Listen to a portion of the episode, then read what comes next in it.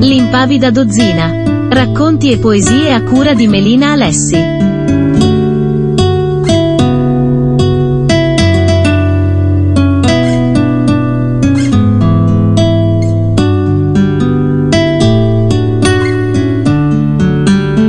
Da Melina Alessi, un caro buongiorno a tutti.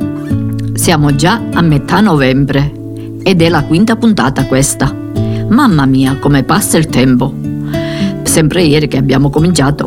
Dobbiamo comunque cominciare a prepararci per l'inverno. E siccome dicono che dobbiamo risparmiare il gas e la luce, ci conviene preparare la legna per il camino. Così almeno ci possiamo riscaldare.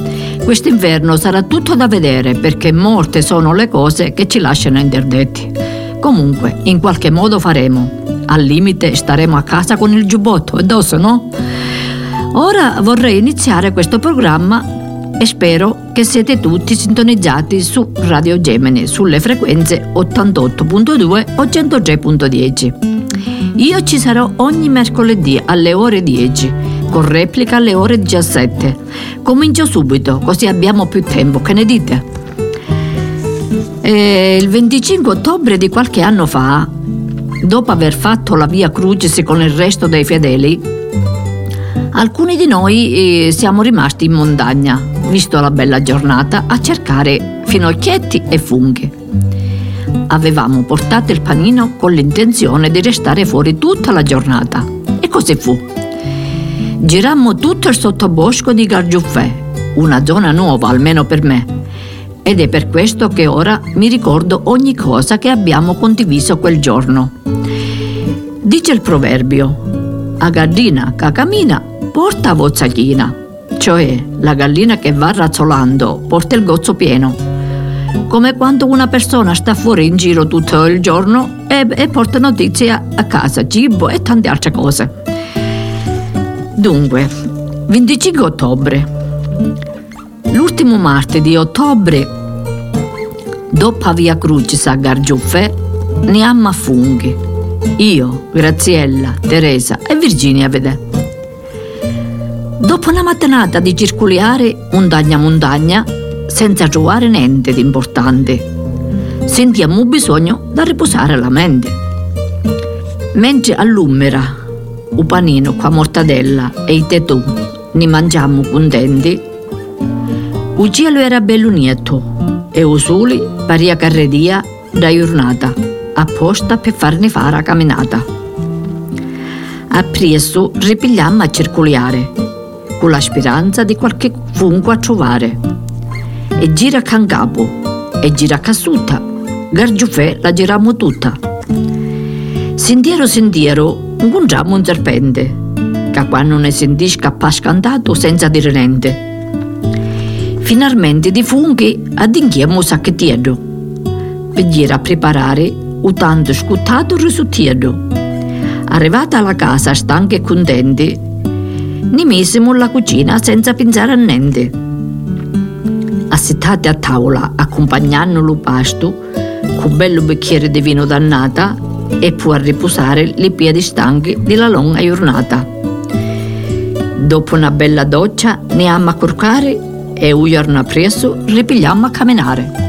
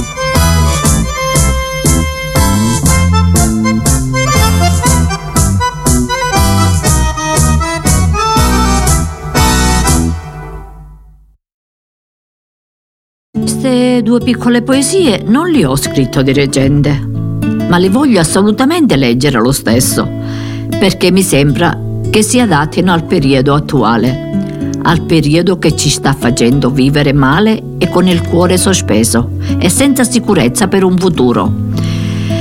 È vero che noi siamo piccoli mortali e non abbiamo la bacchetta magica, ma se quelli che sono al potere lo usano in modo negativo, sicuramente il futuro dei nostri figli, o meglio dei giovani, sarà incerto, come anche la serenità di una vecchiaia tranquilla. Comunque, dice il proverbio: annata bisesta, beato chi resta, cioè annata bisestile e beato chi resta. Esprime la convinzione che gli anni bisestili siano forieri di grandi danni e sciagure. Per gli uomini e beato è colui che sopravviverà. Messaggio di pace. Vai, messaggero di pace, e placa odi e rancori da sempre esistiti, eppure quelli che sono appena nati. Va e consola le mamme angosciate e i bimbi infreddoliti e affamati. Ferma bombe e cannoni e tutti quelli che hanno armi tra le mani. E di loro che non vale quale fede ognuno porta nel cuore, ma che preghiamo tutti con amore. Vai, messaggero di pace, vai per mari e per terre, per far sì che in questo mondo non ci siano più guerre. Siate fratelli, smettete di litigare e di uccidervi.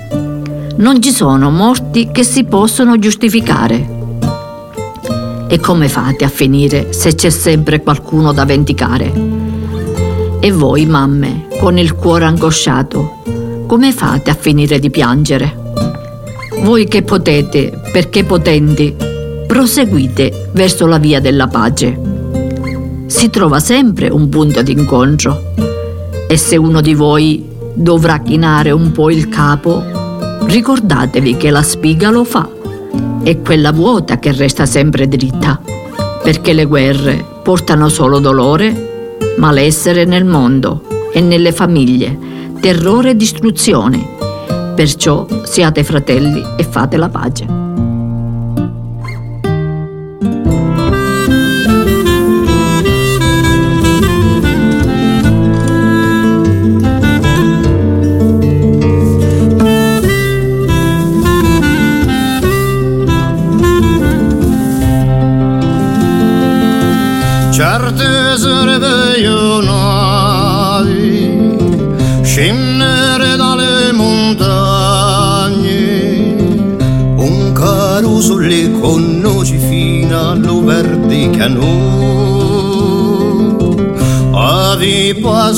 Farfalla, occhi verdi.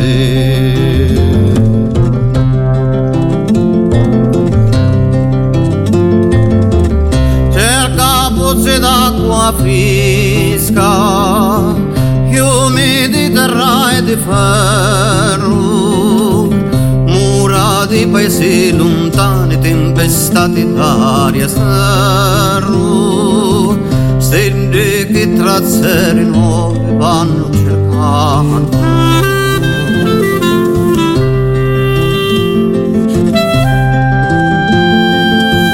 Certe serve ionati a chianare le asciutte, hanno la panza bagnata, ve la perdi nella notte, l'ultimo ne spina di sciure di rosa.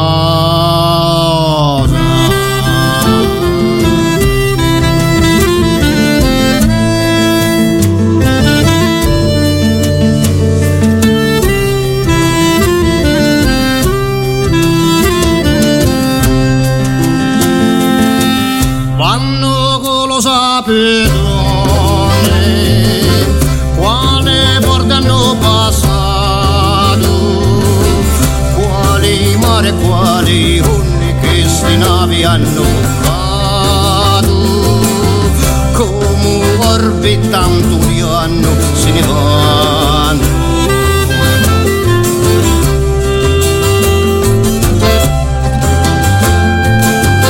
O se donne vanno vanno,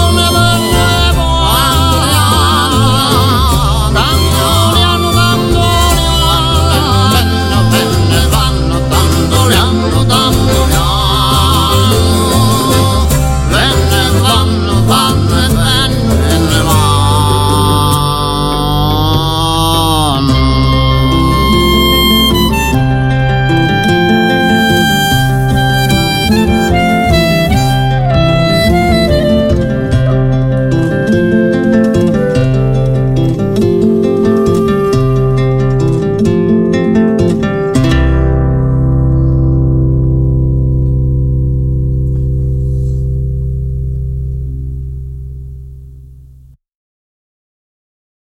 Il 16 novembre del 2004 fui invitata da amici palermitani ad un convegno e alla commemorazione del 150° anniversario della morte del principe di Palagonia.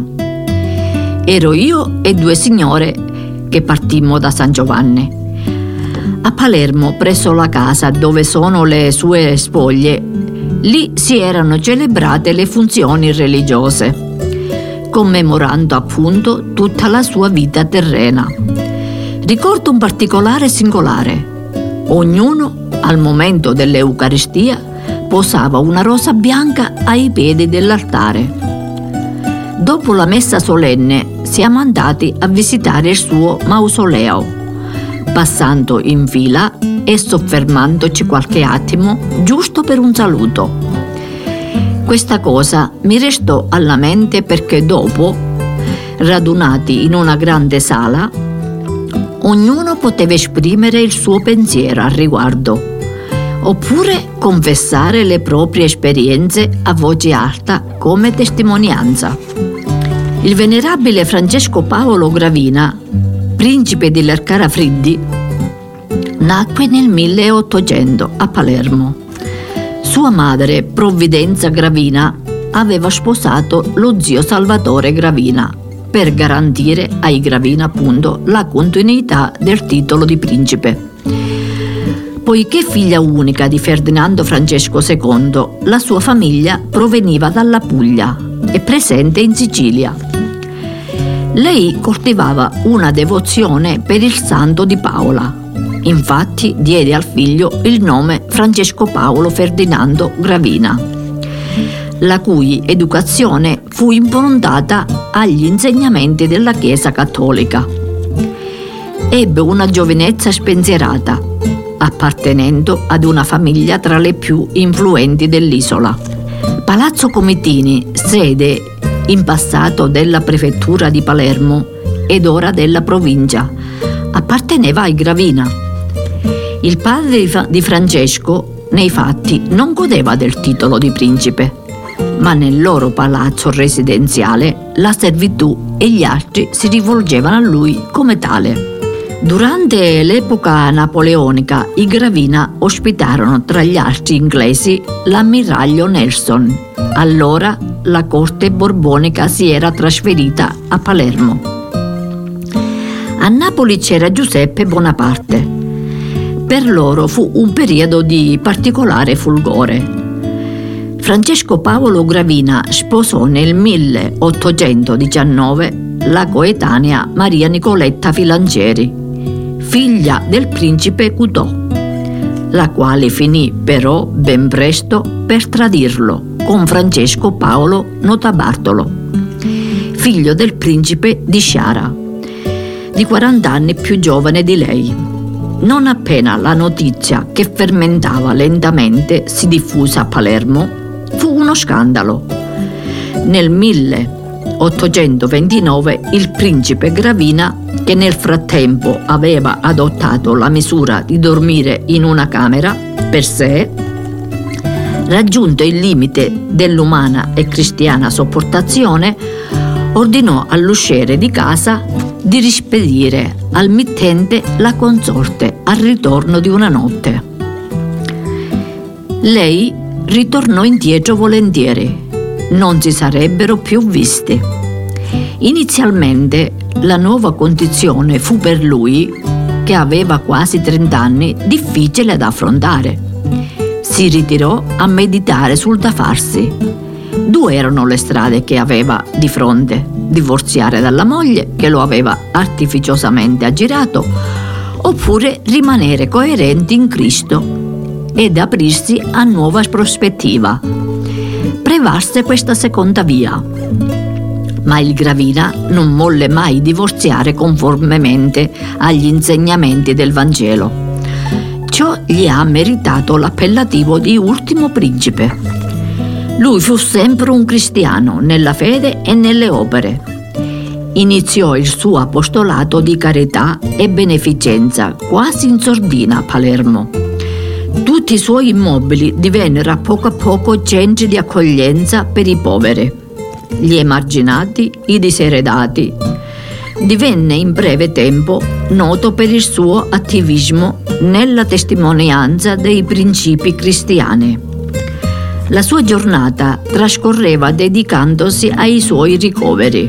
Nel 1847 ci fu la concessione ecclesiastica delle regole per la nuova congregazione delle Suore di Carità del principe di Palagonia, che lui aveva chiamate di San Vincenzo de Paoli.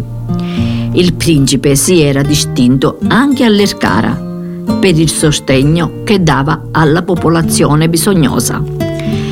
Francesco Paolo morì a 54 anni senza eredi e destinò tutti i suoi averi all'opera pia delle Suore di Carità e lasciò nel testamento la disposizione per messe in suffragio per lui e per la moglie.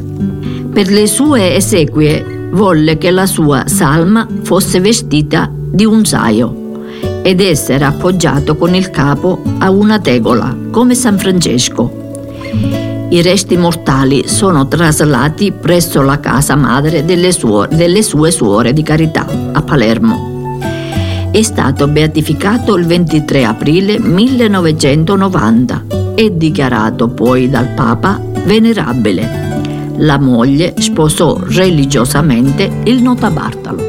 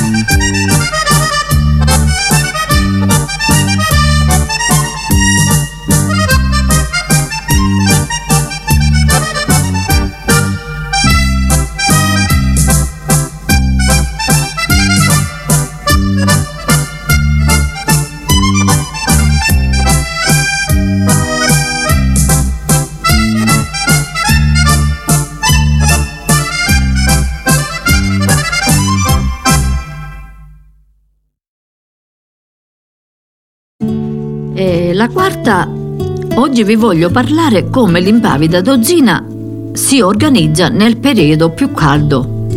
L'ossigeno della montagna è molto salutare, ma abbiamo bisogno pure di iodio, specialmente noi che abitiamo sotto la montagna. D'altronde, quelli che abitano nelle zone marine si spostano verso la montagna, specialmente d'inverno. Gli agrigentini, i nostri vicini di casa, approfittano per venire a respirare aria di montagna e a gustare il buon cibo genuino che offrono i vari ristoranti. Come anche noi andiamo a gustare il buon pesce fresco nelle zone marine. Quando ero giovane ed ero in vacanza, spesso prendevo la macchina e andavo verso il porto a fare una bella passeggiata lungo il mare. Ed era molto più bello la mattina presto, prima che il sole si alzasse, per poter respirare a pieni polmoni l'aria del mare. E poi aspettavo che qualche pescatore arrivasse per comprare il pesce appena pescato. Dice il proverbio: a proprietà di Don Carmelo sa porta presso. Cioè, Don Carmelo è vissuto nel paese di Tresutano nella prima metà del Novecento. Si racconta che fosse uscito di senno dopo essere stato condannato ingiustamente al posto del fratello per un omicidio. Uscito che fu di galera dopo molti anni, scelse di vivere nella grotta dei 30 Segrani, posta a un paio di chilometri dal paese. Quando decideva di recarsi a Tresutano, prendeva tutta la sua roba, consistente in pochi stracci e utensili, avvolti in un sacco. E con questa sulle spalle lo si vedeva camminare alto e robusto tra le vie del paese. Portarsi dietro la proprietà di Don Carmelo significa portarsi quel che si possiede dietro. E ora torniamo all'impavida dozzina, perché ho divagato un pochino. Anche quest'anno, nel mese di luglio, l'impavida dozzina si è concessa almeno 2 volte la settimana una giornata di mare, perché il troppo caldo ci ha in qualche modo impedito di andare per i sentieri della montagna. Uno per paura di qualche incendio e poi perché ci sentivamo tutti abbacchiati dalla calura afosa. Così abbiamo tutti d'accordo optato per il mare di Porto Empedocle, che è il più vicino, o fare piscina a parte, approfittando dell'invito di Daniela, una del gruppo. Comunque, quel giorno si sono organizzati prendendo il pullman, altri invece con la macchina, ma per il 10 eravamo tutti presenti al Lido Azzurro a montare il gazebo che Adele porta per l'occasione, per poter stare tutti insieme. Prima di tutto cominciamo a spalmarci a vicenda la crema solare, dopodiché prendiamo il caffè e un pasticcino e poi si parte per la lunga camminata lungo la spiaggia. La mattina andiamo a destra, verso Realmonte. Pomeriggio andiamo a sinistra per arrivare fino al molo e per almeno un paio d'ore siamo tutti in giro. E non potete immaginare di quanti argomenti riusciamo a parlare strada facendo, dalle buone ricette di cucina ai tanti problemi familiari, alla cultura letteraria, o magari organizzarci per la prossima uscita in un altro posto di mare. Ma all'ora di pranzo tutti sotto al gazebo a mangiare quello che abbiamo nella borsa frigo. Poi magari qualcuno fa un pisolino, oppure si raccontano barzellette. Dopo qualche ora seduti sulla battigia a guardare a Teresa che sta sempre in acqua nella sua ciambella. Verso le ore 16 un altro giro di caffè e poi tutti in acqua, dove facciamo finta di fare acqua gin. Poi l'ennesima camminata di almeno 2 ore. E se passa qualche vocumbra ci riempiamo gli occhi a guardare. E se ci piace qualcosa la compriamo facendo felice il venditore. Concludiamo la giornata prendendo la tintarella nelle ore meno calde. Dopodiché si smonta la baracca e si torna a casa, dove un bel piatto di triglie fritte aspettano di essere mangiate. Porto Empedocle è un importante centro portuale della costa sud-occidentale della Sicilia. Fu anticamente borgo marinaro. poi nel gennaio del 1853 divenne comune autonomo, col nome Molo di Girgenti, libero consorzio comunale, affacciato sul mare e circondato da natura rigogliosa. Porto Empedocle è famoso in tutto il mondo per avere dato i natali a Luigi Pirandello e per essere luogo dove Andrea Camilleri ambientò le vicende del suo popolare commissario Montalbano. Vigata, la spiaggia di Marinella e Montelusa sono nomi inventati dallo scrittore. Porto Empedocle si distingue dalle altre spiagge poiché ha un'ampia distesa di sabbia dorata, lampita dal mare limpido, dalle tonalità che variano dal turchese all'azzurro. Il fondale particolarmente sabbioso la rende perfetta per le famiglie con bambini. Gli abitanti si chiamano empedoclini e sono circa 16.810. Il patrono è San Gerlando, che si festeggia il 25 febbraio. Il sindaco attuale è Calogero Martello. Dice il proverbio: so che è scritto, leggere si vuole, cioè quello che è scritto deve essere letto, non si può negare. Ridigo nico io a comenzai a seguitare potere in ta via fino a quando rannozzo a diventai e ne vosi incagliare una pemmia e ne vosi incagliare una pemmia e ne vosi incagliare una pemmia.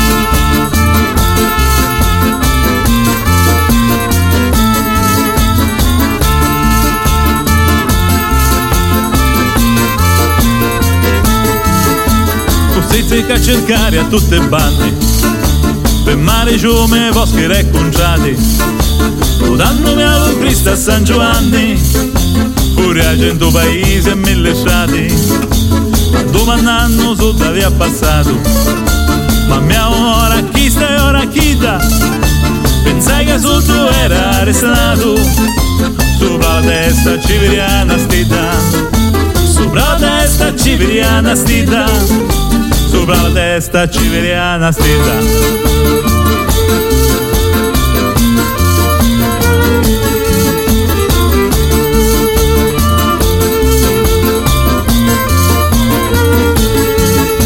Quanto viaggiai non ve lo posso sorrire, né quante poteri portan cagliari, che a piccon dalle mattinate siri, 50 non potessero abbastare.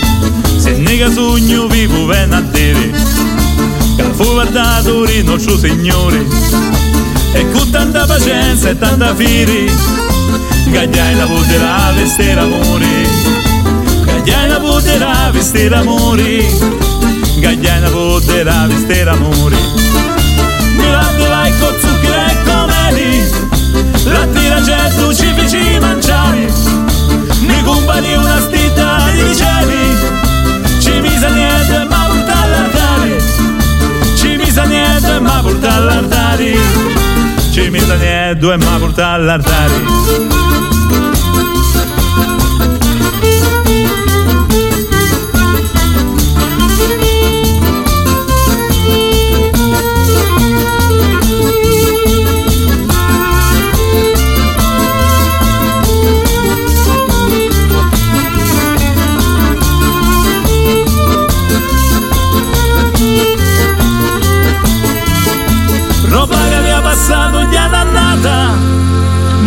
una bella piccinita ma mentre la dava la pensata capate stuzza se posa una stita capate stuzza se posa una stita capate stuzza se posa una stita soccurro ai non ve lo posso riri oh che miracolo oh che maraviglia ancora io non mi faccio persuaso sua poterera maggio è la figlia sua poterera maggio è la figlia sua poterera figlia.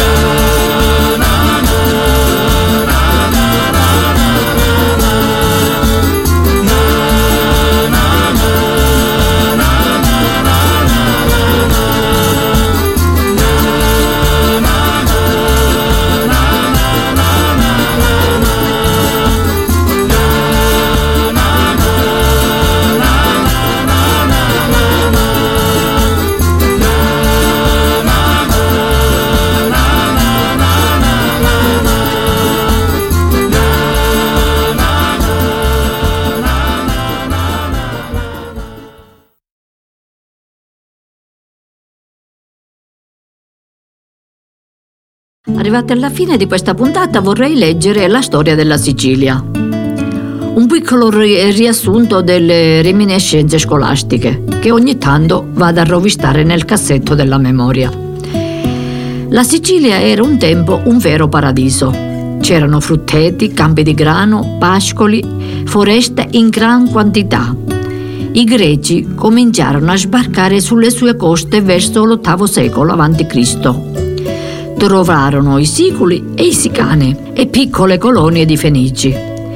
I Greci occuparono le regioni più interne. Ancora oggi possiamo ammirare i resti dei grandiosi monumenti che testimoniano la colonizzazione greca. Fra le città occupate spiccano Messina, Agrigento, Gela, Catania, ma soprattutto Siracusa, che era una vera e propria metropoli, con circa 500.000 di abitanti. Da molto tempo i cartaginesi tentavano di impadronirsi dei territori dell'isola. Furono sconfitti più di una volta dai normanni. A questo dominio successe quello degli Svevi, che trasformarono città e altri territori in tanti feudi. Questo recò gravi danni all'economia. Nel 1302 la Sicilia fu conquistata dagli aragonesi. Questi rimasero fino alla formazione del Regno delle Due Sicilie, sotto la dinastia dei Borbone, che dominarono l'isola fino a quando questa entrò a far parte del Regno d'Italia. Ma poi riuscirono nel loro intento e a poco sottomisero tutta l'isola. Intanto si fecero avanti i Romani, che volevano a tutti i costi impadronirsi della Sicilia, così che divenne un campo di battaglia su cui Romani e Cartaginesi si scontrarono parecchie volte. Alla fine Roma ebbe il sopravvento. Le città greche scomparvero del tutto e i Romani imposero un'amministrazione unitaria. Dopo la fine dell'impero romano, la Sicilia venne conquistata dall'imperatore Giustiniano. Cominciarono così i 3 secoli di dominazione bizantina. Nell'827 sbarcarono gli arabi, riuscendo a conquistare l'isola. Portarono notevoli benefici, costruirono canali e introdussero nuove tecniche di coltivazione.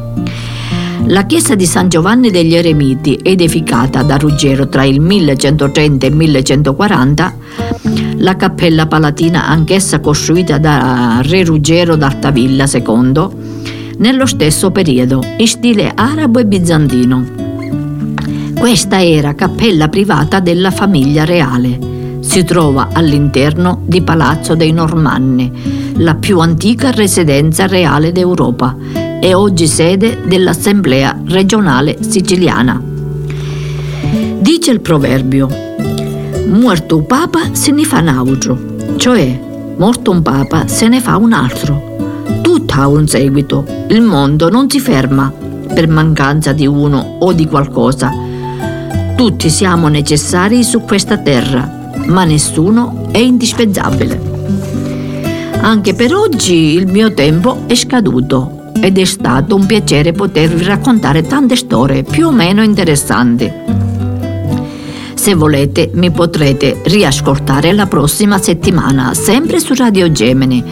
Stamattina un saluto particolare va alla signora Linuccia, che non se ne perde una trasmissione. Poi mi chiama e si mette a commentare. Poverina, si vede che ha tanto bisogno di compagnia. Saluto tutti voi che state ascoltando, saluto tutta l'Impavida Dozzina, Un saluto va al nostro direttore Francesco Lopresti e al regista Giuseppe Barsalona, che mi sostengono in questa avventura. Buon fine settimana a tutti, ci sentiamo il prossimo mercoledì. Per chi non avesse la possibilità di ascoltare in diretta questa trasmissione, può utilizzare il nostro podcast presente sul nostro sito www.radiogemini.it. Un abbraccio da Melina Alessi, alla prossima!